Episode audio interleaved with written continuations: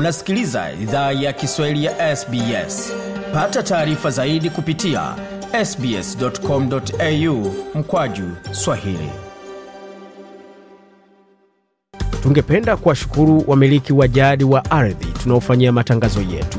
Kuanzia leo, idhaa ya Kiswahili inatoa heshima zake kwa Kamareg, watu wa taifa la Kulinga, kwa wazee wao wa sasa na wa zamani.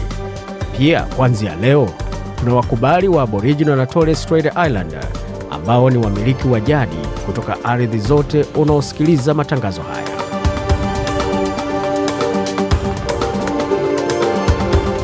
Jambo pote lipona, karibu katika makala idhaa ya Kiswahili ya SBS ukiwa na migodi migerano hivi sasa, ikiwa ni saa tano dakika moja kwa masaa ya mashariki ya Australia, tukielekea vilevile katika ukanda wa magharibi Australia ni saa tatu dakika moja vilevile, na wakati katika ukanda wa Afrika Mashariki ni saa tisa dakika moja za usiku na saa nane dakika moja za usiku kwa upande wa Afrika ya Kati. Hapo mengi ambayo tumeandalia, lakini kwa sasa tuanze kwa muktasari wa habari.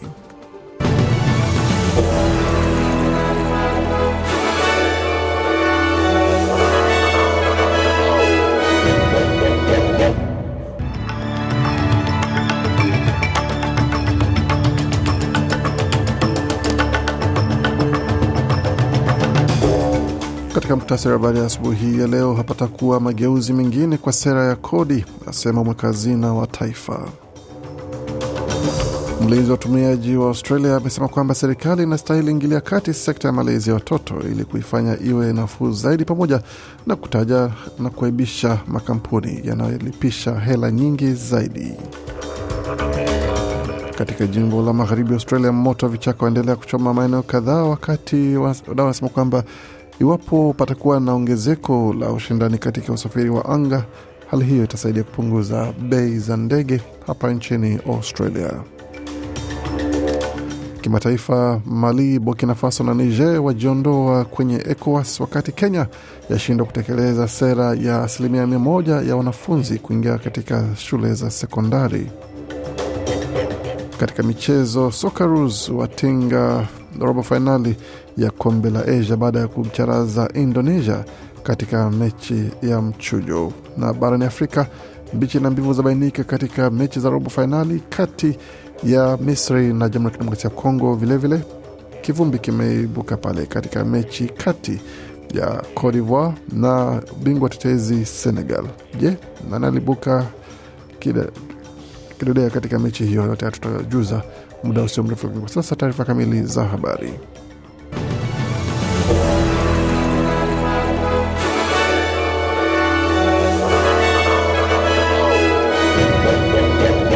Wasikiza idhaa Kiswahili ya SBS ukiwa na migodi ya migerano. Tuelekea moja kwa moja katika taarifa kamili za habari ambazo tumeandalia asubuhi ya leo, ambapo Waustralia wamehakikishiwa kwamba hapata kuwa mageuzi yatakayofanywa kwa faida ya kodi ya mwekezaji wa nyumba.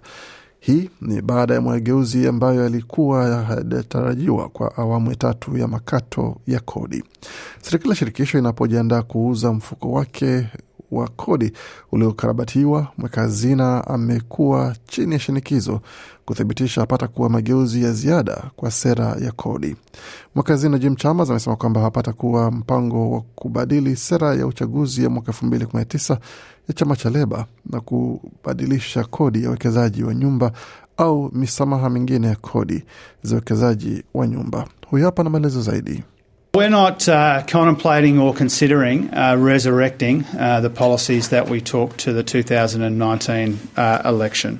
Anasema hatufikirii au kuzingatia kufufua sera tulizopeleka katika uchaguzi wa mwaka 2019. Malengo yetu inapokuja kwa kodi na nyumba, kwa kuhamasisha ujenzi na misamaha ya kodi niliyoweka katika bajeti ya Mei, tumebadilisha mtazamo wetu kwa makato ya kodi kwa sababu tulipata njia bora ya kutoa makato ya kodi. Hakuna watu wengine wa kusaidia kwa gharama ya maisha, alisema Bwana Chama. Amekiri pia kuna mahitaji ya kuboresha ufanisi katika mipangilio ya sasa ya kodi kwa wanaonunua nyumba kwa mara ya kwanza. Kutoka hapo tuzungumzia suala lingine ambalo limeibuka kwa sasa, ambapo mlinzi wa watumiaji wa Australia amesema kwamba serikali inastahili ingilia kati sekta ya malezi ya watoto ili kuifanya iwe nafuu zaidi, pamoja na kutaja na kuaibisha makampuni yanayolipisha hela nyingi zaidi. Ripoti ya mwisho ya tume ya ushindani na wateja ya Australia kwa sekta hiyo baada ya uchunguzi wa mwaka mzima umebaini kuwa ada za malezi ya watoto zimeongezeka haraka kuliko mfumuko wa bei. Ripoti hiyo pia ambayo jina Cass Gottlieb ambaye ndiye mwenyekiti wa ACCC ameeleza uh, kipindi cha Today Show cha shirika la habari la Channel 9 kuwa nguvu za soko zenyewe hazitoi malezi ya watoto kwa bei nafuu, na wanaokabiliwa kwa magumu hayo ni familia za pato la chini pamoja na jumuiya za Australia wa kwanza. Ameongeza kuwa tume ya ACCC imependekeza uingiliaji mkubwa zaidi unaojumuisha utoaji wa moja kwa moja kutoka kwa serikali ambako hakuna au kuna huduma chache. Bi Gottlieb amesema pia kwamba watoaji wa huduma hulipisha juu ya kiwango cha juu wana ambacho wanastahili tajwa ili watumiaji waende katika sehemu zingine. Huyu hapa na maelezo zaidi. The recent uh, increases in the childcare subsidy have reduced out-of-pocket expenses and made it more... Msimu ongezeko za hivi karibuni kwa ruzuku ya malezi ya watoto yamepunguza gharama iliyolifanya iwe nafuu zaidi kwa Waustralia wengi, ila tunachoona ni huduma za malezi ya watoto huongeza bei na hufanyia kazi punguzo hizo. na ni muhimu kuwa na usimamizi zaidi kwa bei na kuchukua uingiliaji kwa sehemu hizo, na si huduma na watu hawahudumiwi vizuri kabisa, alisisitiza B Gottlieb. Kutoka hapo tulizungumzia swala zima la moto wa vichaka ambao wanaendelea kuwaka katika maeneo kadhaa, ambapo moto ambao haujaweza kudhibitiwa katika maeneo ya kaskazini ya pwani ya kaskazini ya jimbo la magharibi Australia imepunguzwa ukali wake kwa hususan wakati watalii wanaendelea kuhamishwa kutoka maeneo husika. Onyo pamoja na tahadhari ya tazama na chukue hatua iliyotolewa jana tarehe ishirini tisa kwa watu ambao wanaishi katika maeneo ya Albany na ambao katika maeneo ya Vancouver Peninsula ambayo ni kaskazini ya Shoal Bay Retreat. Hata hivyo, onyo limeendelea kutolewa na watu waendelee kuwa uangalizi na kupunguziwa pia hatari ya dharura katika maeneo hapo ambapo wakazi wa maeneo ya Camp Karanup wataondolewa vilevile katika eneo hilo kwa ajili ya usalama wao. Katika taarifa zingine, ni nguvu kazi ya shirikisho ambayo inafanyia uh, uchunguzi imesema kwamba kupunguzwa ama tisho tu dogo la ushindani katika sekta ya usafiri wa anga inazosaidia kushusha bei za ama gharama ya bei za nauli za kwa wateja. Na matokeo ya uchunguzi huo amesema kwamba wasafiri wa anga mara nyingi wanatarajiwa kulipa nusu ya kiwango ambacho wanastahili kulipa cha tiketi iwapo patakuwa na ushindani zaidi, ama iwe ni ndege mbili ama tatu zinazoshindana katika sehemu ambako wateja na wasafiri wanaelekea, kulinganishwa na kama kuna ndege moja tu inayoelekea katika eneo hilo. Wa, waziri msaidizi na washindani Andrew Lee amesema kwamba uhaba wa ushindani katika sekta ya usafiri wa anga imekuwa ni tatizo kubwa nchini kote na ina, ambayo inategemea sana usafiri wa anga na ndege chache na kampuni chache vilevile. Tukielekea moja kwa moja katika taarifa zingine ambazo tumeandalia, mataifa ambayo ni wanachama mataifa ya Afrika Magharibi ya Mali, Burkina Faso na Niger yamejiondoa kwenye shirika la kiuchumi la kieneo la ECOWAS. Viongozi wao wa kijeshi wamesema Jumapili. Wote wamelaumu shirika la ECOWAS kwa hatua kandamizi za kuwawekea vikwazo kama njia ya kuwalazimisha kuachana na mapinduzi yaliyofanyika kwenye mataifa yao. Kwa mujibu wa shirika la habari la AP, shirika la ECOWAS kupitia taarifa imesema kwamba haijafahamishwa rasmi kuhusu uamuzi wa mataifa hayo. Viongozi wa kijeshi wa mataifa hayo pia kupitia taarifa ya pamoja iliyosomwa kupitia runinga zao zote za kitaifa wamesema kwamba wameamua kupitia utaifa wao kamili kujiondoa mara moja kwa Burkina Faso, Mali na Niger kutoka kundi hilo la ECOWAS, wakidai kuwa shirika hilo limeondoka kwenye malengo ya waanzilishi wake pamoja na wanaharakati wa Umoja wa Afrika baada ya kuwepo kwa karibu miaka hamsini tangu shirika hilo libuniwe. Kutoka hapo tuelekee nchini Kenya ambapo Licha ya kwamba shule zote nchini Kenya zimefunguliwa, maafisa wa elimu wamesema kwamba sio kila mwanafunzi aliyefikia umri wa kwenda kwa shule ya upili amefanikiwa kuingia darasani. Na mitandao ya kijamii nchini Kenya imejaa picha za wahitimu wa shule za msingi wakiwa na mabango ya kuwaomba wahisani kuwasaidia karo ya shule ili waendelee na masomo. Baadhi wamepokea msaada kutoka kwa wananchi wa kawaida na wafanyabiashara, na baadhi ya wanasiasa wamejitokeza kusaidia. Hata hivyo, zaidi ya wiki mbili baada ya madarasa ya shule ya upili kuanza, takriban asilimia kumi ya wanafunzi milioni moja nukta tatu ambao walifaulu mitihani ya kujiunga na shule za upili mwaka jana bado hawajafanikisha kuingia darasani. Serikali ya Kenya imekuwa ikishinikiza mpango wa asilimia mia moja ya wanafunzi kutoka shule za msingi hadi sekondari, lakini baadhi ya wanafunzi wana ugumu wa kuendelea na masomo kwa sababu za kifedha.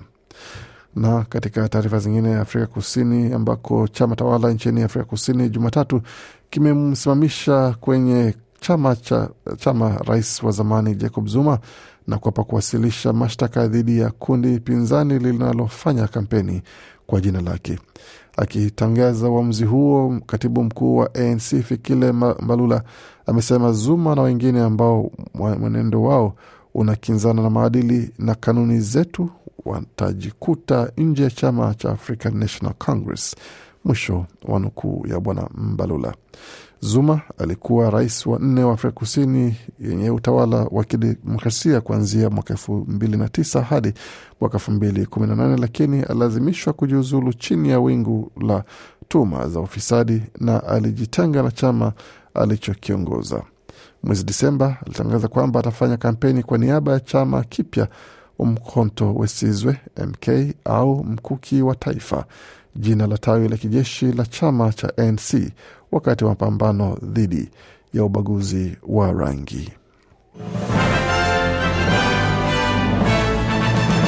Waendelea kuisikia idhaa Kiswahili ya SBS ukiwa na migode migerano. Tuelekee moja kwa moja katika masuala ya michezo kwa sasa, tukianzia katika mchezo wa tenis, ambapo katika mchezo wa wanaume Yannick Sinner ambaye kwa sasa ndiye bingwa wa mtetezi wa mchezo ya wazi ya tenis ya Australia ameweza kuzungumzia furaha yake na namna alivyohisi baada ya kushinda mchezo huo. Mchezaji huyo mwenye miaka ishirini na mbili alikuwa mchezaji ama mshindi mchanga zaidi tangu Novak Djokovic aliposhinda taji hilo mnamo mwaka elfu mbili na nane na ni mchezaji mchanga zaidi kutoka Italia ambaye amewahi kushinda Grand Slam ya tenis katika mechi ambayo ilidumu kwa seti tano na ilikuwa na muda wa masaa matatu na dakika 44. Mchezaji huyo Sina alimenyana na mchezaji kutoka Urusi Medvedev, na alipozungumza na waandishi wa habari, bwana alikuwa na haya kusema. I didn't sleep much but it's um, you know great emotions. Anasema sikulala sana, lakini imekuwa ni hisia nyingi sana. Polepole naanza kutambua nilichofanya, naanza kujua yale mafanikio ambayo nimepata kwangu na timu yangu, na kwa hiyo nina furaha sana kwa hapa. Hiyo ilikuwa ni asubuhi ya kuamkia baada ya ushindi wake.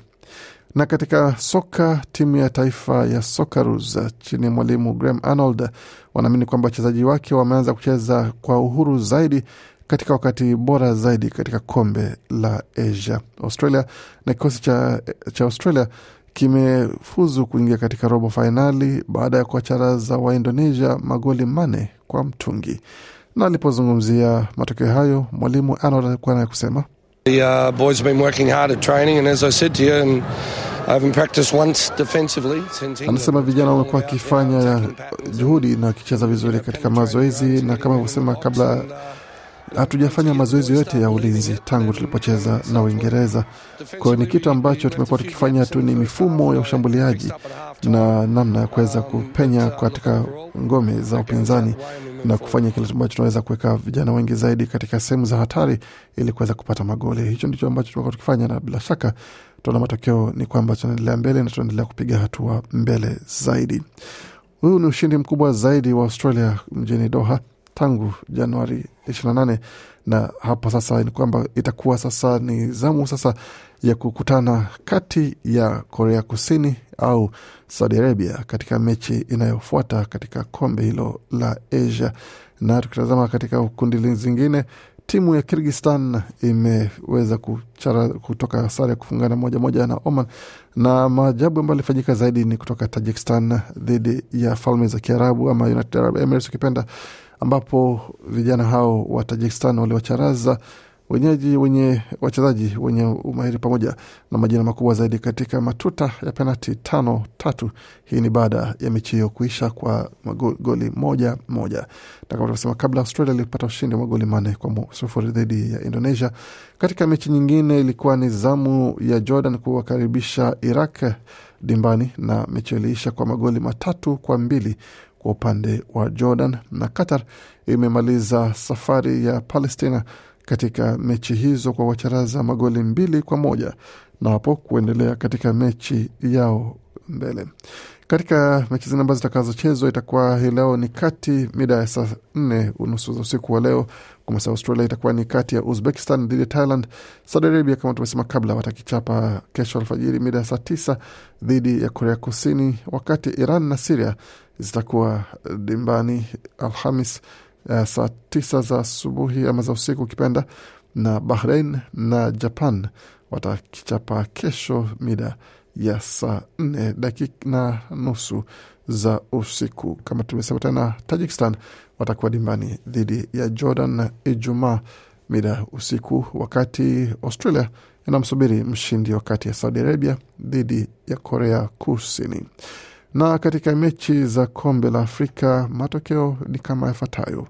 Katika mechi iliyokuwa alfajiri ya leo ilikuwa ni kati ya Cape Verde dhidi ya Mauritania, Cape Verde ikipata ushindi wa goli moja kwa sufuri, na mechi nyingine iliyochezwa ilikuwa ni kati jana, ilikuwa ni kati ya Equatorial Guinea dhidi ya Guinea, Guinea wakashinda goli moja sufuri. Vilevile Congo, Jamhuri ya Kidemokrasia ya Kongo ilimenyana na Misri wakatoka moja moja katika dakika za kawaida, lakini katika matuta Kongo wakaibuka washindi kwa magoli manane kwa saba. Na mechi ambayo ilichezwa ya mwisho asubuhi ya leo ilikuwa ni kati ya bingwa tetezi Senegal dhidi ya wenyeji Ivory Coast ambao waliingia katika hatua hiyo kupitia tundu tundu la sindano. Na wameonyesha ubora wao katika mechi hiyo kutoka sare moja moja katika dakika za kawaida, lakini poingia katika matuta ya penati, basi wenyeji wamepata tabasa kubwa sana baada ya kuwacharaza bingwa tetezi tano nne hii ikiwa na maana kwamba sasa Ivory Coast wanaendelea mbele katika hatua ya mechi yao wakiwasubiri wengine ambao watacheza katika mechi ambazo zitakuwa ni kesho. Itakuwa ni kati ya Mali dhidi ya Burkina Faso, wakati Morocco itakichapa dhidi ya Afrika Kusini. Mechi za robo fainali zitakuwa zifuatavyo: Nigeria dhidi ya Angola juma itakuwa hiyo ni Jumamosi, wakati Guine itakichapa dhidi ya Jamhuri ya Kidemokrasia ya Kongo Jumamosi vilevile mida ya saa moja za asubuhi, na itakuwa ni kati ya Cape Verde kukichapa katika mechi yao kisubiri mshindi wakati ya Mali na Burkina Faso pamoja na Morocco na Afrika Kusini kukutana na mmoja wao dhidi ya Cote d'Ivoire. Tukiangalia hali ilivyo katika utabiri wa hali ya hewa kwa haraka, mjini Adelaide nyuzi joto pale kwa sasa ni 23.1, wakati mjini Brisbane ni 24.1, Canberra ni 24.5, wakati Darwin ni 22.9, tukielekea Hobart 21.1, Perth 22.3, wakati Melbourne 22.3 vilevile, na mjini Sydney kwa sasa nyuzi joto pale ni 23.9, pamoja na mvua zikiendelea kunyesha. Kufika pone mwisho ya taarifa habari ambayo tumeandalia. Bakia nasi kwa makala mengine ambayo anakuja kutoka studio zetu za SBS Radio.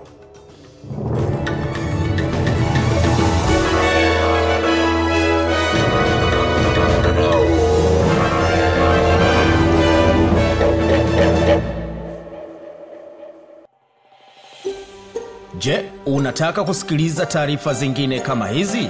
Sikiliza zilizorekodiwa kwenye Apple, Google, Spotify au popote pale unapozipata.